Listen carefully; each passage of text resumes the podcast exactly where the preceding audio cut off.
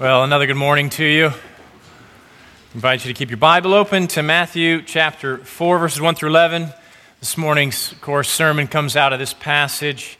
And uh, it is a passage that is known as the temptation of Jesus for obvious good reasons, right? It's, it's a description of these events surrounding this when Jesus was tempted by the devil. And so you probably have a heading in your Bible or in the Pew Rack Bible, you certainly would find it there. And in printed edition of the Bible, you'll find a heading over this section of Scripture.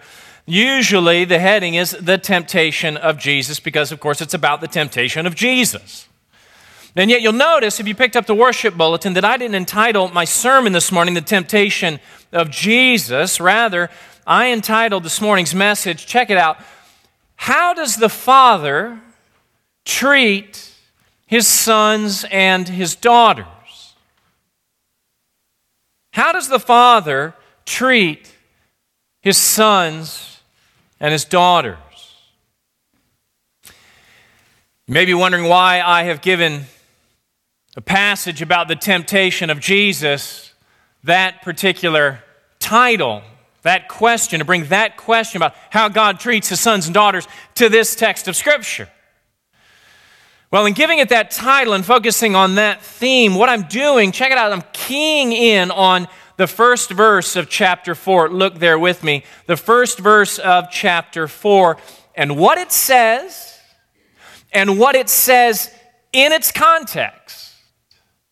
That is to say, in light of what has come immediately before what we see in chapter 4, verse 1 which is, of course, if you lift your eyes up a couple of verses, it is, as we saw last week, the baptism of Jesus, where God affirms the identity of the Son. And in particular, note this the very preceding verse, the verse that comes immediately before chapter 4, verse 1, which describes the Spirit sending the Son out into the wilderness to be tempted by the devil. The immediately preceding verse is, of course, verse 17, and look at what it says.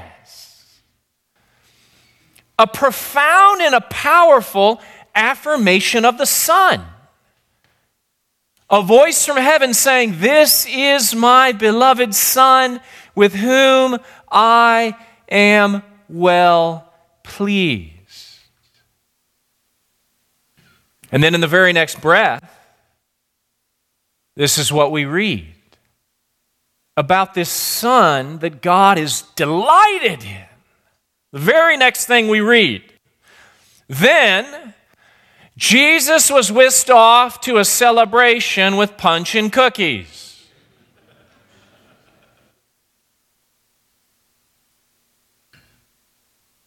Jesus was led up by the Spirit into the wilderness to be tempted by the devil. Huh? Like, beloved Son of God in whom the Father is thrilled, is now sent out into the wilderness.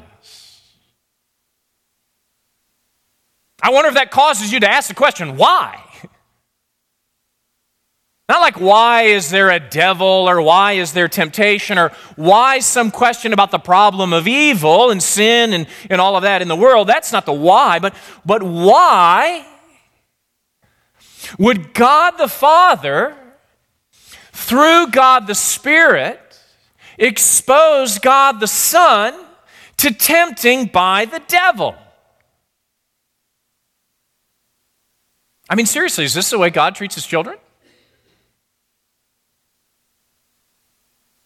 Is this the way God treats his beloved son?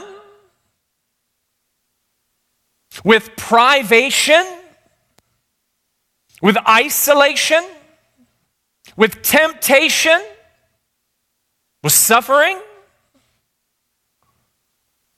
Does the father really love his beloved son? Why is he sending him out into the wilderness? I mean, he's just been baptized. Let's have a celebration. Is that really how the Father treats his beloved Son? Is that really how the Father treats his beloved sons and daughters? Does he not love us?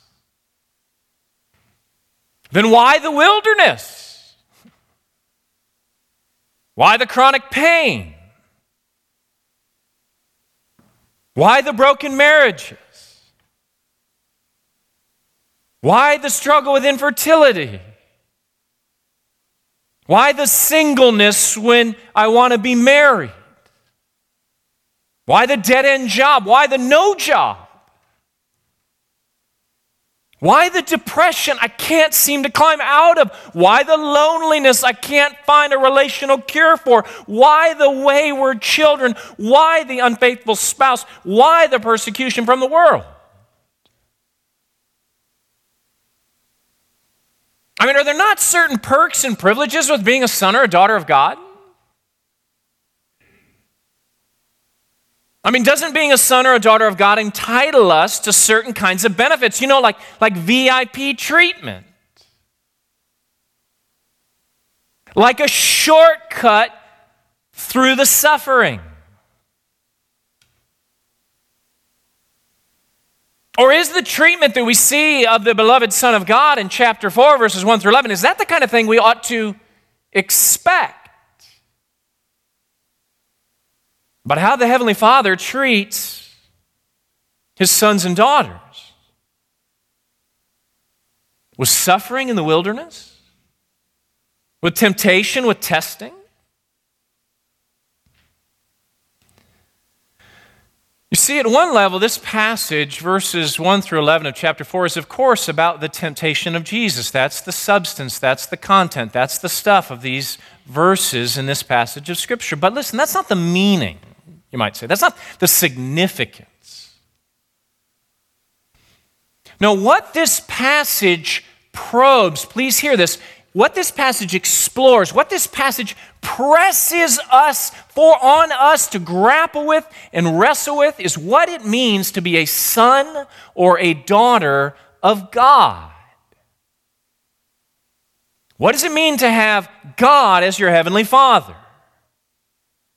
What does it mean to say that God loves me? What can I expect when I am beloved of God? What can I expect in this life? What kind of expectations can I have? What kind of expectations should I have?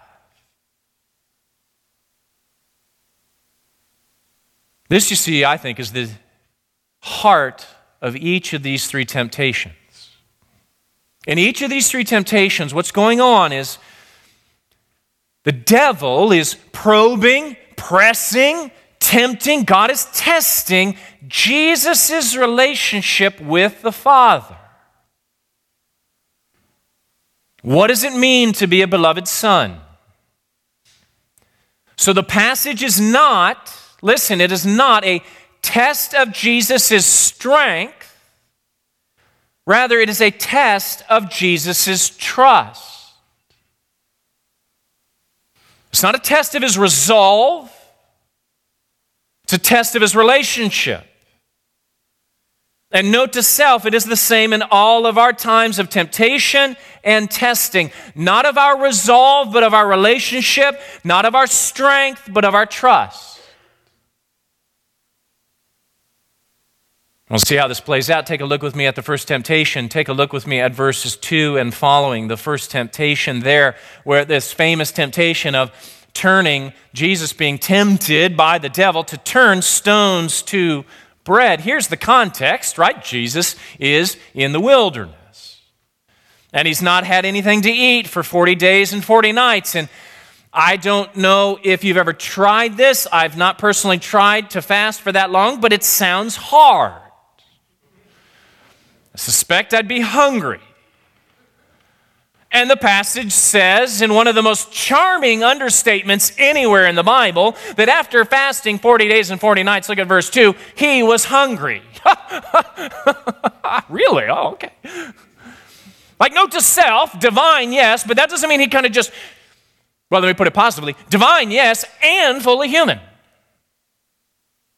fully human and fully hungry, as verse 2 says. And then comes along the devil. He's described in verse 2 as the tempter Because temptation is his business. God tests, the devil tempts.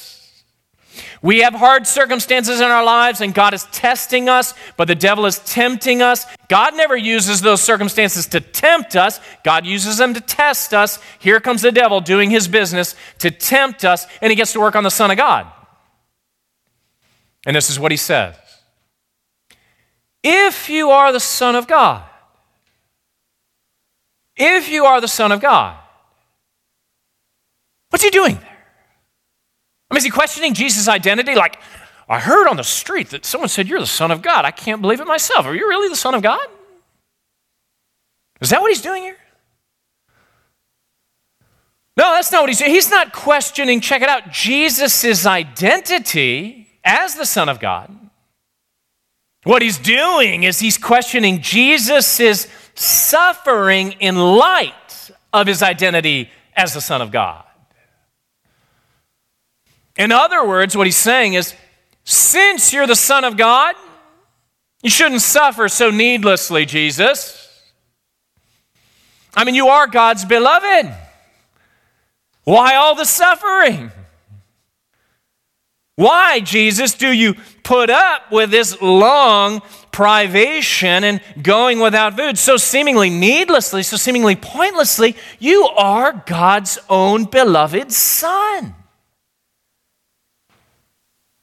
And there's a very simple way out of this, the devil is saying to Jesus.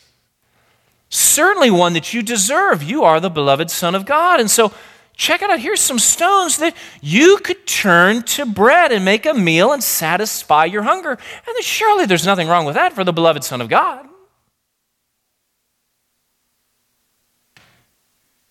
We've all been there. We've all been there when we've asked ourselves and we thought it was just our voice. It may have been the voice of someone far power, more powerful and sinister than we are, saying to us, This seems a little bit beneath your dignity as a son or daughter of God. And by the way, there are some stones over here that you could pretty easily turn into bread, at least in our version of it. That is, there is a way out. So, why put up with the suffering so pointless and so needlessly?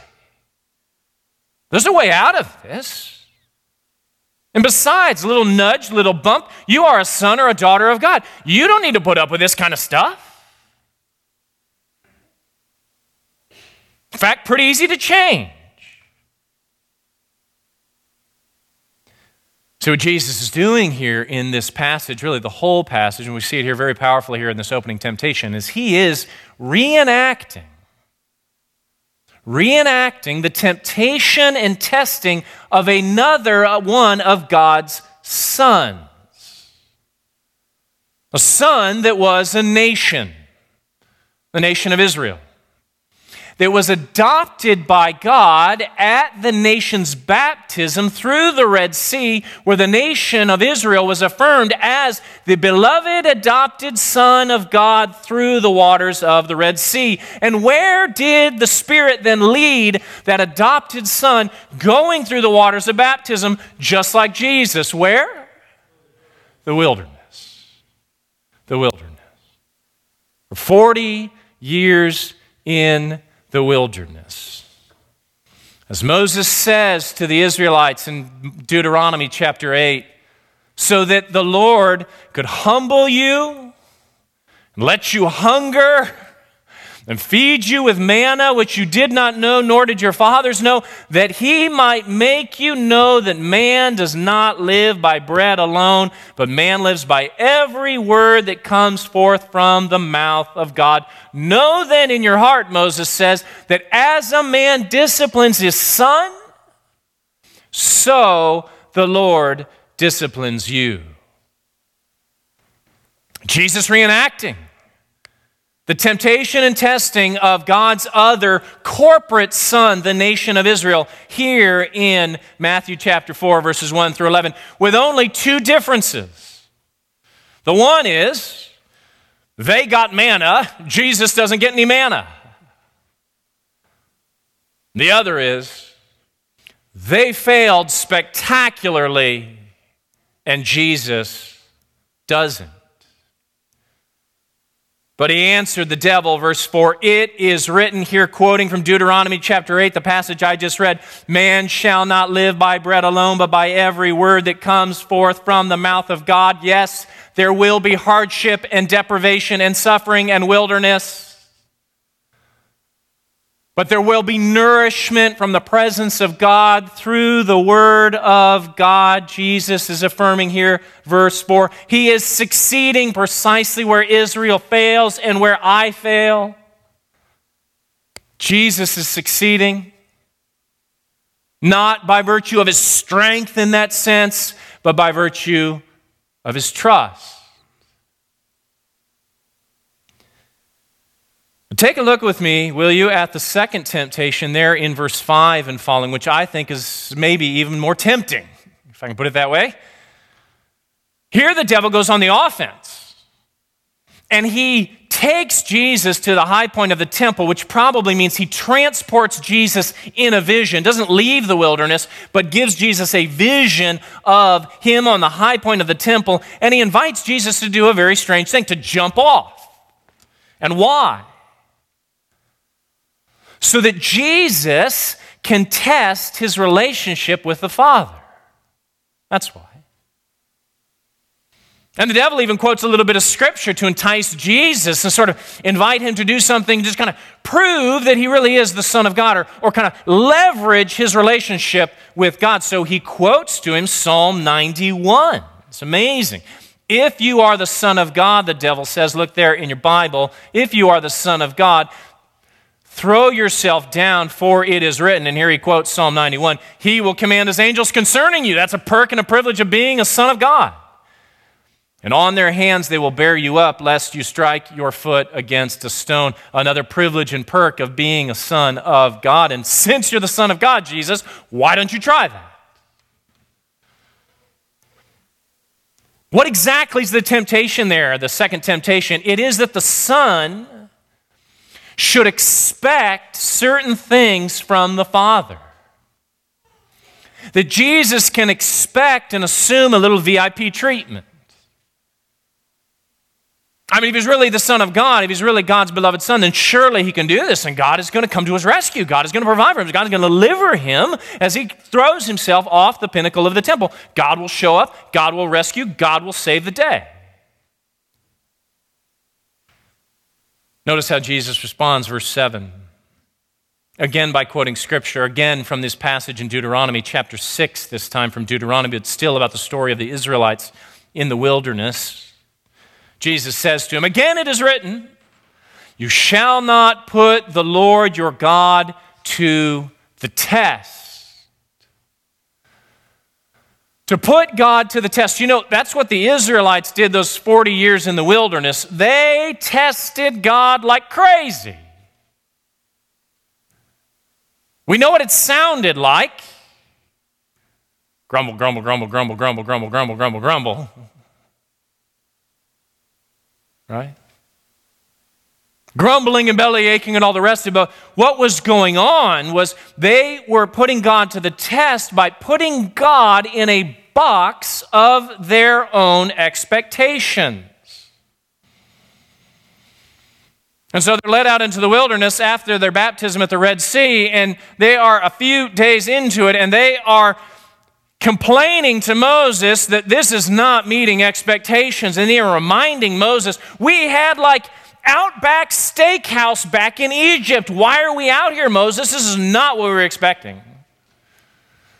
We heard something about land flowing with milk and honey, and we see no honey and no milk, but a bunch of sand and a bunch of dry stuff. And they were mad at God too.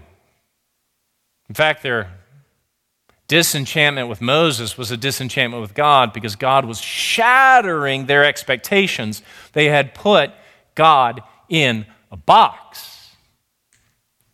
Laying on God expectations based upon their status as the adopted son of God. That's what it means to test God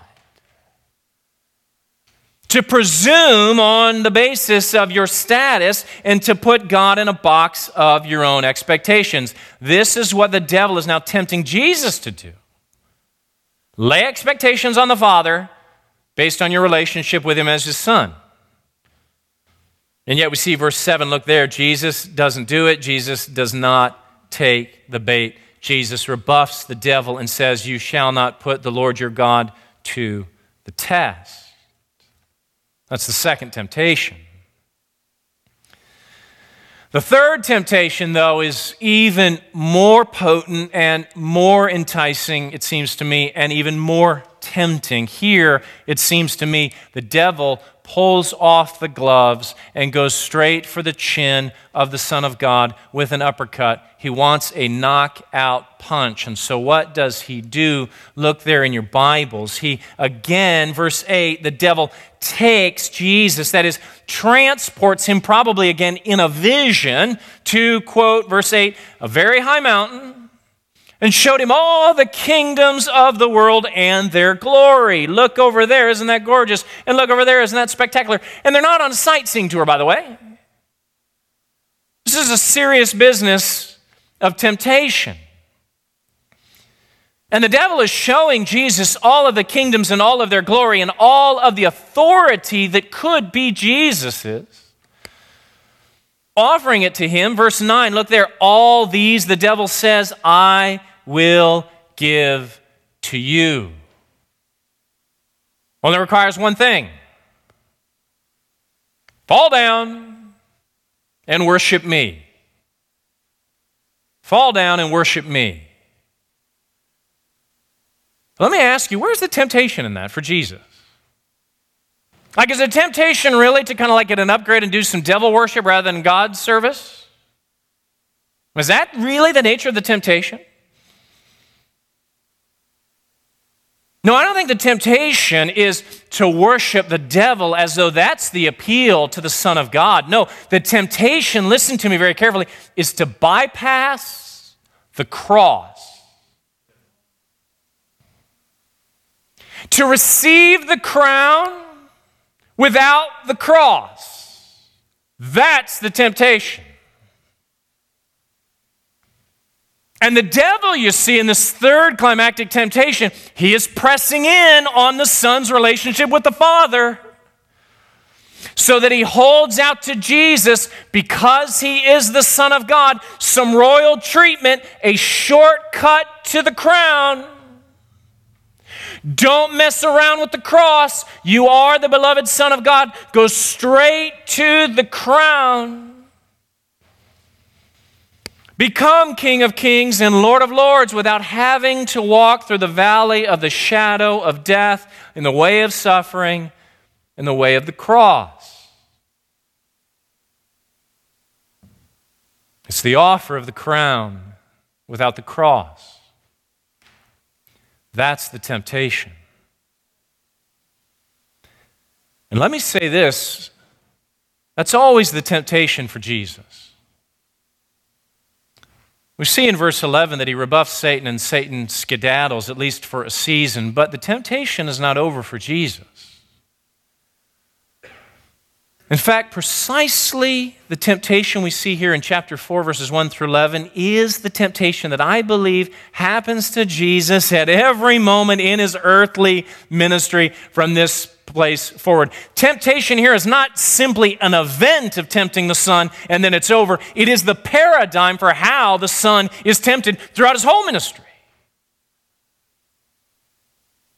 Let me give you two examples. The one at the midway of Jesus' ministry, the midpoint of Jesus' ministry, when he transitions and starts heading to Jerusalem for Holy Week, for the last week of his life. And he starts letting the disciples in on a little secret. Hey, disciples, by the way, you know, we've been having fun. I've been kind of healing people and all this kind of stuff and casting out demons, and you've seen me do all sorts of incredible miracles. Let me just tell you where this is all headed. You ready? Yeah, we're ready. Okay. We're going to go to Jerusalem. I'm going to get betrayed. I'm going to get handed over to the authorities. They're going to flog me. They're going to crucify me and I'm going to be dead.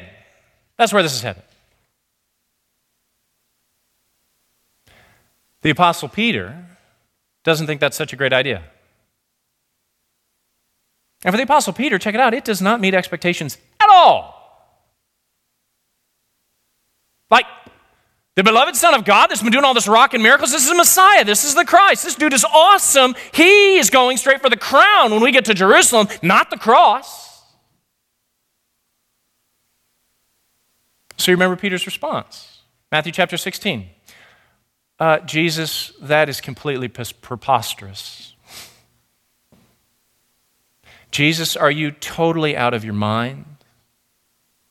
Jesus, that will never happen. Jesus, that cannot happen. Can't happen. Do you remember Jesus' response? He called Peter a certain name because he heard a certain voice. Even in the words of one of his own disciples. He heard the devil's voice. Peter inviting Jesus like the devil invited Jesus. Reach for the crown, avoid the cross. And Jesus says to Peter, Get behind me, Satan. Get behind me, Satan. That's at the midpoint of Jesus' earthly ministry now move forward to the end of Jesus' ministry, quite literally, the last moments of Jesus' earthly life. When he has indeed been betrayed, has been given over, he's been left by all of his followers. They want to have nothing to do with a Messiah who has to bear a cross and not shine his, polish his crown. They want to have nothing to do with that kind of a guy. And there is Jesus with his hands and his feet nailed to a wooden stake, hanging bare, stripped bare in broad daylight, right next to a thoroughfare that goes in and out of Jerusalem with lots of passersby. And it's there on purpose as a deterrent to the people so they can see what happens when you mess with Rome. And there he is hanging, full exposure. What could be more humiliating other than for the passersby, as Matthew tells us, to do this. Remember the passersby do as they're strolling into Jerusalem to have a little day in the city, right? And they pass by and see this Jewish peasant hanging from a cross. And, and what does Matthew say they do? Maybe what we would have done.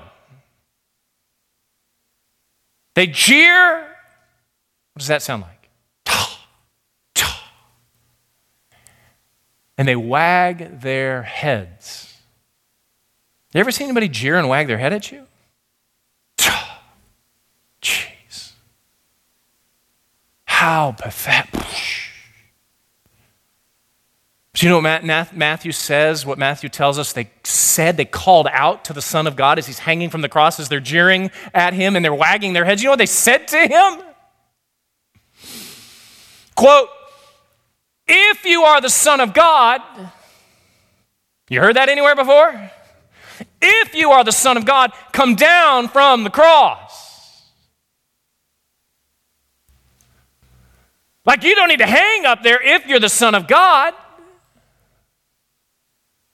I mean, the pain would be bad enough to want to get out of. Who would not want to get out of that pain? But it is the shame that is worse. The shame of it all. What an incredibly intense, just imagine it, temptation for the beloved Son of God who could go like this and angels everywhere. And he is off of that cross in a nanosecond. And yet, the shame, the mockery, the torture, the humiliation, the cross, not the crown, is this? Really the way God treats his beloved Son? Is that really how it works?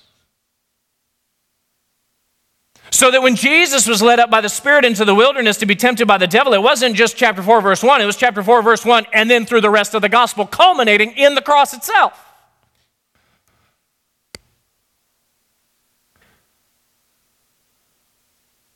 You know, there are a lot of lessons to be learned, it seems to me, from this profound passage of Scripture about the temptation of Jesus. There's a lot of lessons to be learned about Jesus. And how he responds and the scriptures he quotes and all this kind of stuff. And there's a lot of lessons to be learned about how to fight temptation. And you've probably heard sermons along those lines. I may have even preached a sermon along those lines about this passage as a paradigm for how to fight temptation as a follower of Jesus and to model our lives after the example of Jesus. And that would all be very well and good.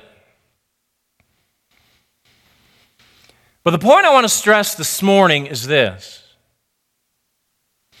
that at the heart of this passage about temptation is a lesson for us all about expectations. As we think and see what's going on with this temptation in the life of God's beloved Son, I think it forces us to ask some good and hard questions about our expectations that we have in relationship to God about how it is that the Father treats his sons and daughters, how we expect God to treat his sons and daughters. Jesus was tempted, of course, again and again to assume the privilege of being the Son of God, not put up with the pain, not put up with the cross, not put up with the wilderness and the suffering. If you're the Son of God, the word is to Jesus and the temptation is to Jesus. Or rather, since you are the Son of God, leverage that status to get out of the hardship. For you and me, brothers and sisters, the temptation is exactly the same. To assume on the basis of our relationship to assume certain privileges of being sons or daughters of God. That it must mean this, and it can't mean that. That my life must take this sort of shape and form, and it can't look like that. That as a son or a daughter, we shouldn't have to suffer, at least we shouldn't have to suffer without a good explanation, like needlessly or seemingly pointlessly. That as a son or a daughter, we should expect some, some perks, some privilege when it comes to our relationship with God. I mean, non Christians, they can suffer, but Christians, we should get some perks, surely, and some privilege, some exemptions, and a little VIP treatment. Come on.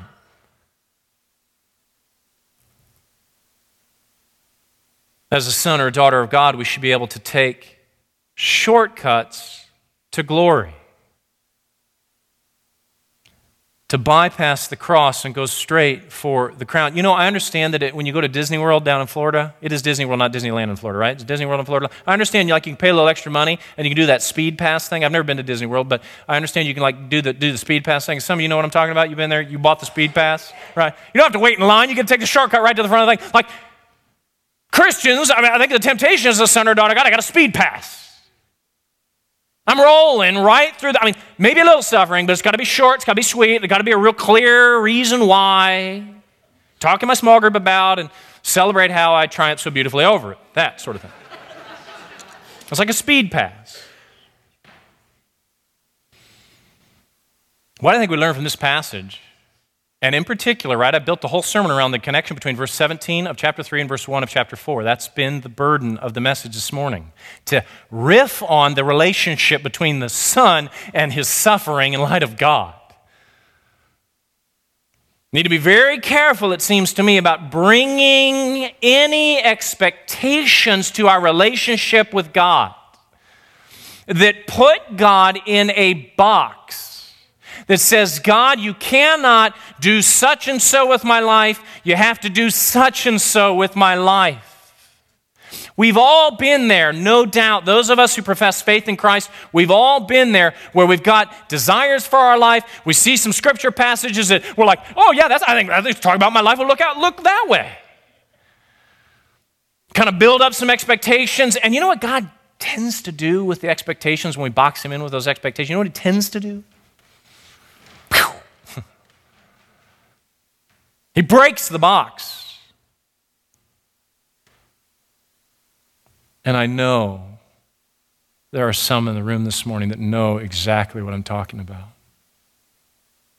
Because I've already made eye contact with you in the service this morning, and I know that the expectations you had for how your life would turn out have been shattered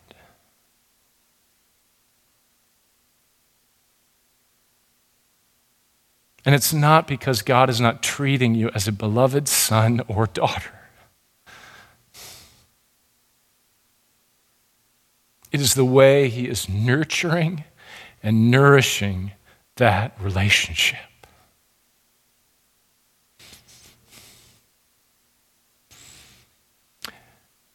And so be careful what expectations you bring to your relationship with God. In fact, you might even say, don't bring expectations, bring expectancy. Not expectations which box God in, but expectancy that God will be God and it will be good so that we don't make demands of God like the Israelites in the wilderness did, but we hope in God like the Son did in the wilderness. Not expectations, but expectancy.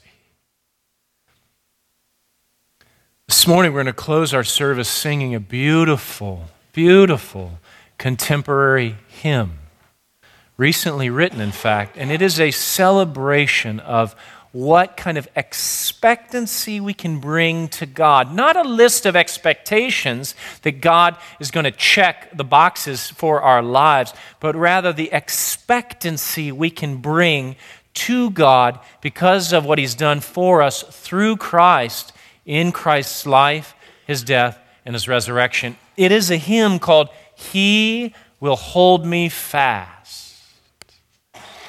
And it's built around that refrain He will hold me fast.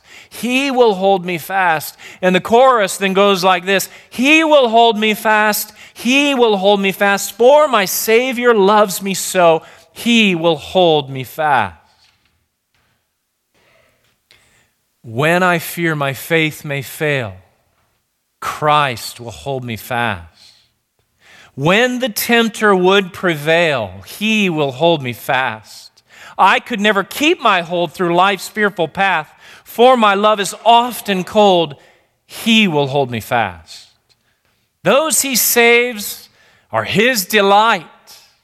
Christ will hold me fast. Precious in his holy sight, he will hold me fast. He will not let my soul be lost. His promises shall last bought by him at such a cost, he will hold me fast. For my life he bled and died, Christ will hold me fast. Justice has been satisfied, he will hold me fast. Raised with him to endless life, he will hold me fast. Till our faith is turned to sight when he comes at last. And then the chorus, he will hold me fast he will hold me fast, for my Savior loves me so. Josh, you better come up and bail me out here. he will hold me fast. Not expectations, brothers and sisters, but expectancy. That Jesus Christ will hold me fast. Jesus Christ will hold you fast. Amen?